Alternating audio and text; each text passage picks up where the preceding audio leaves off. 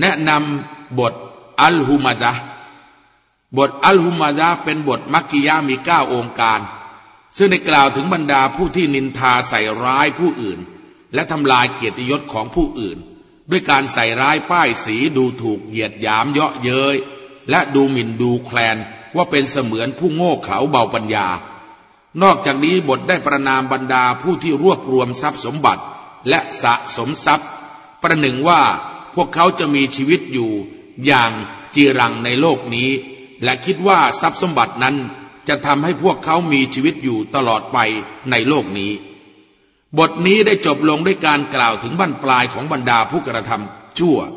โดยที่พวกเขาจะอยู่ในนรกที่มีไฟลุกไหม้อยู่ตลอดกาลมันจะเผาไหม้ผู้กระทำความผิด และมนุษย์ที่ถูกโยนลงไป เพราะมันเป็นเชื้อเพลิงไฟนรกนั้นลุกไหม้อยู่เสมอ بسم الله الرحمن الرحيمด้วยพระนามของอัลลอฮ์ผู้ทรงกรุณาผู้ทรงเมตตาเสมอويل لكل همزة لمزة الذي جمع مالا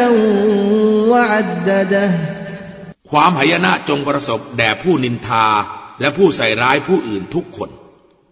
ซึ่งเขาได้สะสมสมบัติและขยันนับมันอยู่เสมอ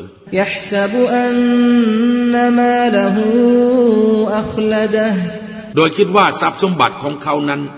จะทำให้เขาคงอยู่ตลอดไป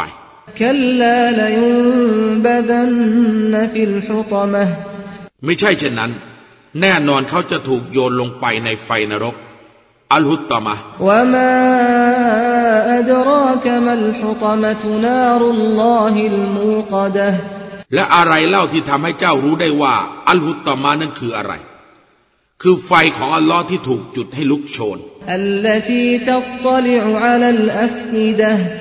ซึ่งมันจะลุกไหม้เข้าไปในหัวใจ อินนฮาอะลัยฮิมมุซดะตุนฟีอะมดินมุมัดดดะแท้จริงมันจะลุกไหม้คลุมพวกเขาอย่างมิดชิด อยู่ในสภาพของเสาสูงชะลูด